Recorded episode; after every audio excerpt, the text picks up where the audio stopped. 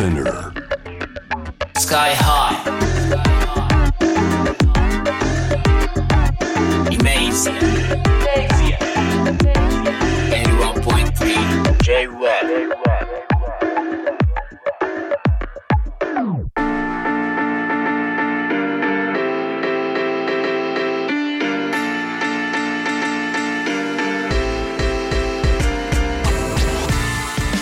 メージやラッパーのスカイハイです。このコーナーですねまああのいわゆるこうあの世界の7割のシェアを占めてると言われてるラップミュージックの中でもねアジアのシーンはめちゃくちゃ面白いぞと。でアジアの国々に上がってる背骨にもラップミュージックあるぞということで、えーそこら辺を中心にね、えーいろんな、まあ、アーティストインタビューだったりとか、まあ、映画の話したあたりからだんだんやっぱあのカルチャー方面あのいろいろこう触れていくのは楽しいんじゃないかっていうのをねあのスタッフの方ともねこうお話ししてまして、えー今回もね、えーえーカルチャーサイドですねカルチュアルサイドです。ヒップホップっと社会とのつながりっていうことであのセクシャルマイノリティ LGBT、まあ、ヘテロセクシャルとかですよねあの西新宿パンティーズあのの、えー方のちょっとこうインタビューもねえー撮れたということだったので、あの、ではなんかせっかくだから、えー番組でもうちょっとこう取り扱って、えー行こうという。まあでもね、実際ラップミュージックと、あのー関係値はね、劇的に変わったもののうちの一つなんじゃないですかね。いろいろあると思いますけど、えっ、と、まあ、いわゆるね、えーセックス、ドラッグ、ロックンロールっていうかね、お金の話、えーと、まあ、薬物の話、えーっと、で、えーまあ、女の話っていう風になるんですよね。ここれが、あの、ナチュラルにあったのがギャングスタラップとかギャングスタラップ以前っていうかね、あの、成功の対象として美女であったりとかが、えーあった時代っていうのはまあ実際に、えーありまして、まあ、今もね少なからずあると思いますしただねあのワードが変わってきましたね。いい女をゲットするみたいなワードからやっぱ最近はあのいい女に俺はすごいモテるとかいい女といっぱいホテルに入れるっていう風に成功の対象が変わってきたんですよね。あとブラジャーがいっぱいステージに投げ込まれるとか表現が変わってきたんですね。昔はいい女をゲットするいい車をゲットするっていう表現。まあ直訳的すぎてあれなんだけどとかだったからあの攻撃的なワードとしてもねこれあのそうまあマッチョイズムだとは思いますけどね。僕は男性のこう強さね、まあ、実際マッチョが多かったし 筋肉的な意味でも。あのキリスト教の解釈とかもあるんじゃないかとか、まあ、宗教信仰って意味ではあのレゲエとかはねあのものすごいやっぱあの信仰として NG だったりするのでこうまあちょっと言葉選びますけどバティマンっていう名前があったりとかしてねものすごいその同性愛ヘテロセクシャルをものすごく攻撃するっていうのは、えーまあ、実際にもそれ信仰としてあってでそのままこうえ進んでったんですけど一方ポップスがそうですよね。あのハウスとかがやっぱゲイミュージックだったりしたのもあって、えマドンナカイリー・ミノーグシンディ・ローパーあの最近だとあのレディー・ガガですよね。レディー・ガガもやっぱだからあのなんかインタビューとかでよく言ってますもんね。あのデビュー当時はあのちょっとこれトゥーマッチゲイミュージックだからあのこれはのせ世間を席巻はしないよみたいなこと言われてましたけど、まあ、実際マドンナだったりレディー・ガガだったりはこうドラッグクイーンをね引き連れてねあの女女装した男性、えー女装した男性ですね。ドラッグクイーンをこう引き連れてあのこうもう巻き起こしていくと。でその中であのオバマさんが2000あの大統領になってから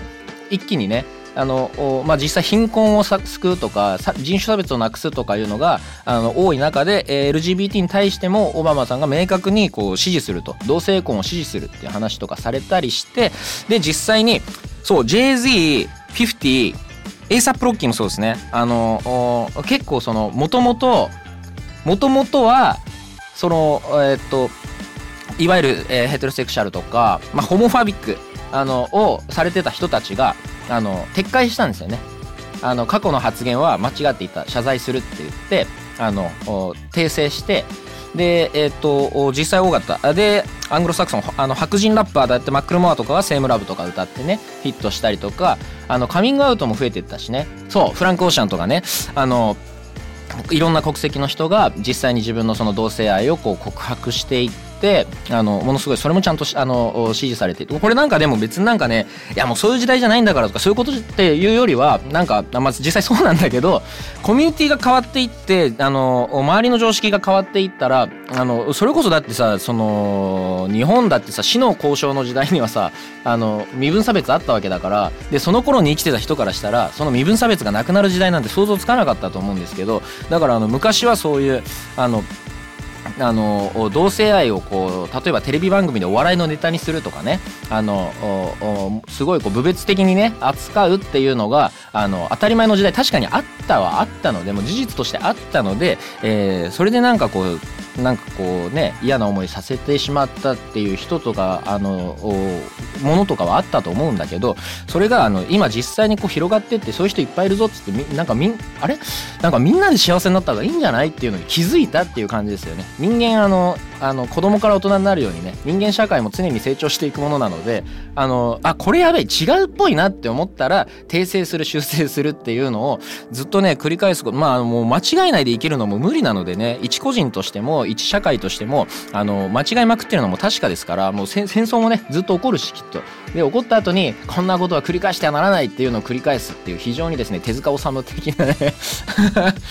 いやまあまあそうそうあのしょしょそういうふうにまあエミネムとかになってくるとまあちょっとよくわかんないですけどね。いやエミネムはその自分がゲイであるっていきなり言い出したりとかしてあのえあんなにホモファビックもう本当にこうともうとてもねあの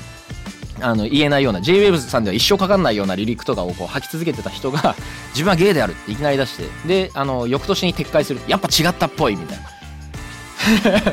でその次の年にそのいわゆるその同性愛の人とかが使ってるマッチングアプリ。今俺それ使ってるんだよつって。でなんかあの翌月とかにあのアンインストールしたみたいな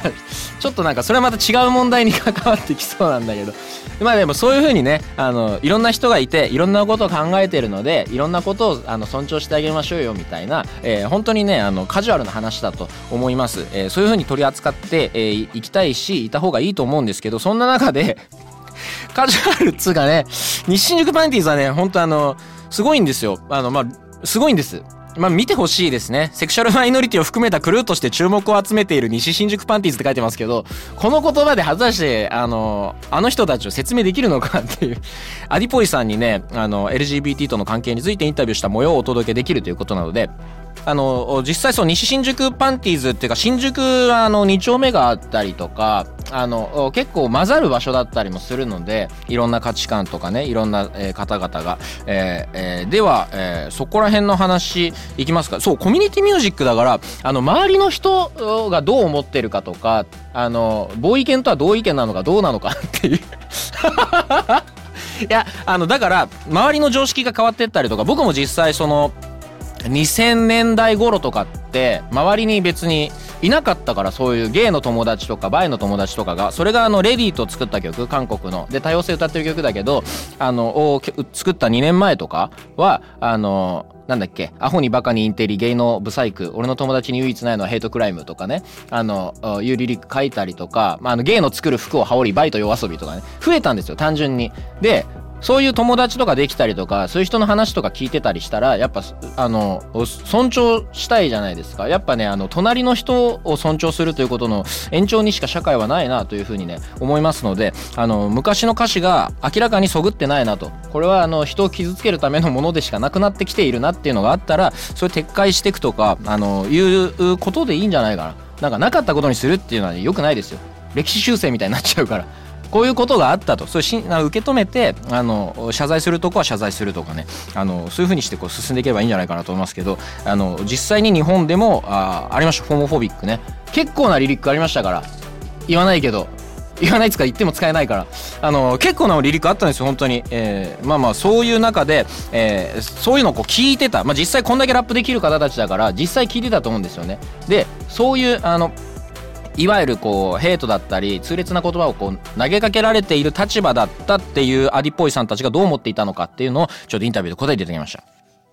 実はその僕はですね東京に出てくる前とかはまだあのそういった音源聞いてたんですけどゲイとして聞いてはいたんですけどピンとこなかったというかまだ自分にとってその自覚があんまりなかったっていうのもあると思うんですけど、えっと、東京に来て新宿2丁目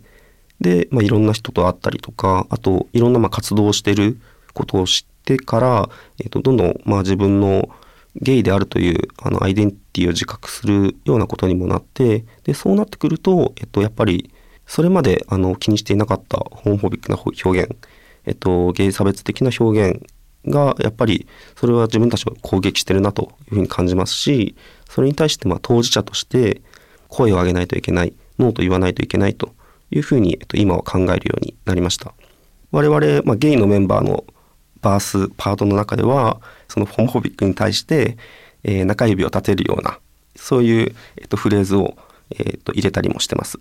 えっと、例えば某議員の発言を受けて「スタンダード」という曲の中でメンバーのスヌープ・バタコのバースで、えー生産性で人を測るな性能ヘイト絶対に黙るなというラインがあるんですけど、まあ、そういった、まあ、LGBT に対しての、えーとまあ、批判に対して、えー何かこうノーをちゃんと言っていくというのは、えーと曲の中でやっています。はい。あのーそうなんですよね。えー楽曲でラップされてる時と普通に喋られる時のテンションの差でね。いや、自分もあることだから。あの、びっくりしましたけど。そうなんですよね。えーあの、アディポイさんも自分のリリックをこう、扱って、あの、お話しされてましたけど。そうなんですよね。いや、でももう、それに尽きる気がしますけどね今おっしゃっていたことに尽きると思いますしそのなんだろうあのある程度の年齢をもういかれてる方とかはその時代が長かったとあの常識旧常識に触れている時間が長くてそれの名残で出ちゃったとかあのついなんか発言があの不適切だったとかいうことがあった後にあのこう、まあ、謝罪されたりとかあの撤回されたりとかすることはあっていいと思うんですけどあの完全にねもう10ゼロっつうのも無理ですから。あの言ったら一生許さないとかあのいきなり言わないようにするとかっていうのは無理だからあの絶対なんかこうポロッと出てしまうとかはあると思うんですけどそれをまあまああのポロッと出ちゃうこともあるよねって許すのではなくてそこに対して絶対に黙らないと。あの黙ることがさらにこう二次的に傷つけることもありますから他の、えー周囲の人とかに。声を上げていくっていうこととかあのただ言ったら一生許さないじゃなくてそれごめんなさいごめんなさいあのポロッと出てしまったけれども本意ではないっていう発言があったとしたらそうだよね本意じゃないんであればこれから一緒に気をつけましょうっていうもう許し合いしかもうないですもんねっていう話をね、えーそんな俺の話よりもやっぱアディポイさんの話どんどん聞いていこうかなと思うんですけれども、えー東京レインボープライドですよ。西新宿パンティーズが積極的に参加してお姉スタルダンジョンの人たちっていうだけじゃないんですよ。本当にえーっとねえーえーそうなるほどね差別はいらないキャベツはお野菜っていうコールがねずっとあったと。これまた多分ねいろんな意味ある気がするんだけどな。まあいくか。えー新宿2丁目を中心に活動されているアディポイさんにとって LGBT 界隈でのヒップホップの広まりどう感じているのかそちらを聞いてみました。私自身がですね、2012年から、えっと、新宿2丁目で、えっと、日本語ラップナイトというイベントを不定期で開催させてもらっていて、まあ、そのきっかけというのは、まあ、私が東京に出てきて、2丁目であまりその日本語ラップを聞く人がいなかったんですね。で、ただ、まあ、数人そういう友達に巡り会えたので、まあ、どんどんそういう、えー日本語ラップリスナー増やしていこうよ、この新宿2丁目の街でもっていうところとか、あとは新宿2丁目にまあ、そういう日本語ラップ好きな人たちの居場所を作ろうっていうところで、えっと、始めたという経緯があります。で、ここ数年は、オネスタイルダンジョンという、えっと、イベントをですね、まあ、某フリースタイルバトル番組ですね。で、それをまサンプリングしたオネスタイルダンジョンというイベントをやってます。で、今だと、あの、審査員にエースさんとか、あとは MSC の、えっと、カンさんとか来ていただいて、で、日本語ラップナイトが、あの、ちょっと2丁目の内側に向けたものだったんですけど、今回のそのオネエスタイルダンジョンについては、2丁目の内側だけじゃなくて、なんかもうそれを外にもアピールするし、外からも、えっと、来てもらうしっていうような、えっと、まあ、面白い展開になってきてるかなというふうに思います。はい。あのーそうなんですよね。それこそ、ホモファビックみたいなところにいた MSC の菅さんがね、今審査員として参加されてるみたいな。そういうのはやっぱあの、いい、いいことじゃないですかっていう。そうやって、そうやってしてこうよっていう感じしますし、あとね、僕ね、やっぱね、あの、せ世代をね、感じるというか、そうだったよねって感じなの、その、二丁目の街でも日本語ラップをこう聞ける場所を作りたいっていう話ありましたけど、そういう時代でした、本当に。日本のラップをこう聞いているとか、作っているっていうことが、あの、それだけがもうあの、ちょっと部別対象っていうかね、白い目をこう向けられるとかね僕もありましたね。あのあのラップ作ってる時とかね ABEX の方に「ああ作ってんのがロックだったらもうちょっと聞いてあげてもいいんだけど」って言われたこととかありますからね。聞く前にそういうこと言うとか思ったんですけどあのそうそう。でもあの実際にその何でしょう日本の世の中でも特殊な場所としてまあ今も特殊な場所だけどね新宿2丁目の中でさらに特殊な存在である日本語ラップっていう輪っかの中の輪っかの中のみたいな感じだったんですけど、そこがね、あの、あの盛り上がってるっていうのは面白いことですし、まあ別にあの、えっ、ー、と、まあ、どっちでもいいと思うんですよね。なんかこういうものがあるからみんなで盛り上げていこうぜって思う人がいたら、あの、みんなで盛り上げていけばいいと思うし、あの、それはそれとって僕は別に自分のあの音楽やるので、えー、関わる必要は特にないですっていう人は別に無理やり関わる必要もないですし、なんかこう、うん、全部何でも、あの、やりたいことをやってる人のことを止める方がおかしいとは思いますし実際盛り上がってるっていうのは本当に楽しそうですよね、えー、日新宿パンティーズのアディポイさんはねいろいろ本当お答えいただいてありがとうございました。ものすごい聡明な方でねすごいこう真摯な人間性がこうなんかねテンションで分かりますよねその。トークの。さあ、そう、あのね、まあまあまあ、あの、話すと話さなきゃいけない流れとかもあったりとか、あの、試験も交えながらやっていって、実際当事者の話聞いていくと、これでもう時間切れになっちゃうんですけど、あの、じゃあ、一体イメージ的に東アジア東南アジアとかではどういう感じなのかっていうところをもうちょっとこうあの触れられたらなと思いますので、えー、取材時間ですかね。設けてまたどっかのタイミングで。えー、っていう風になればなと思います。でも実際リルリルナゼックスのヒットとかはねまた変わってくると思いますね。あの世の中。リル B の I'm Gay の時とかはやっぱあのまだなんかざわつくみたいな感じだったけどリルナゼックス押しも押されぬナンバーワンえー、ヒットアーティストが、あの、こう言い続けると。それでこう、あの、いろいろ結構めんどくさいことあるんだけど、そことはずっと戦い続けてやっていくっていう。自分は今の立場で、あ、そう、自分はリルナゼックスが言ってたのすごいなと思ったんだけど、自分は今の立場だから、有名人で、あの、お金もあって、地位もあるから言えるけど、俺がもし、その、こっから数百キロ離れたところの田舎町の少年だったら言えないと。そこのその生活考えたら言えないと。だから俺が言っていくんだっていうのはね、リズナ、リルナセックスって。いや、だから、あの、そうなんですね。あの、あそうリルナゼックスの曲とか入れてもいいかもしれないですけどね。あの、エイズアではないけど、そ、そんなね、くくる必要もないでしょうということで。えー、プレイリストのタイトルはイメージアンラップ。Spotify でプレイリスト公開しています。ホームページ、Twitter にもリンク貼っておきますので、ぜひアクセスしてフォローしてください。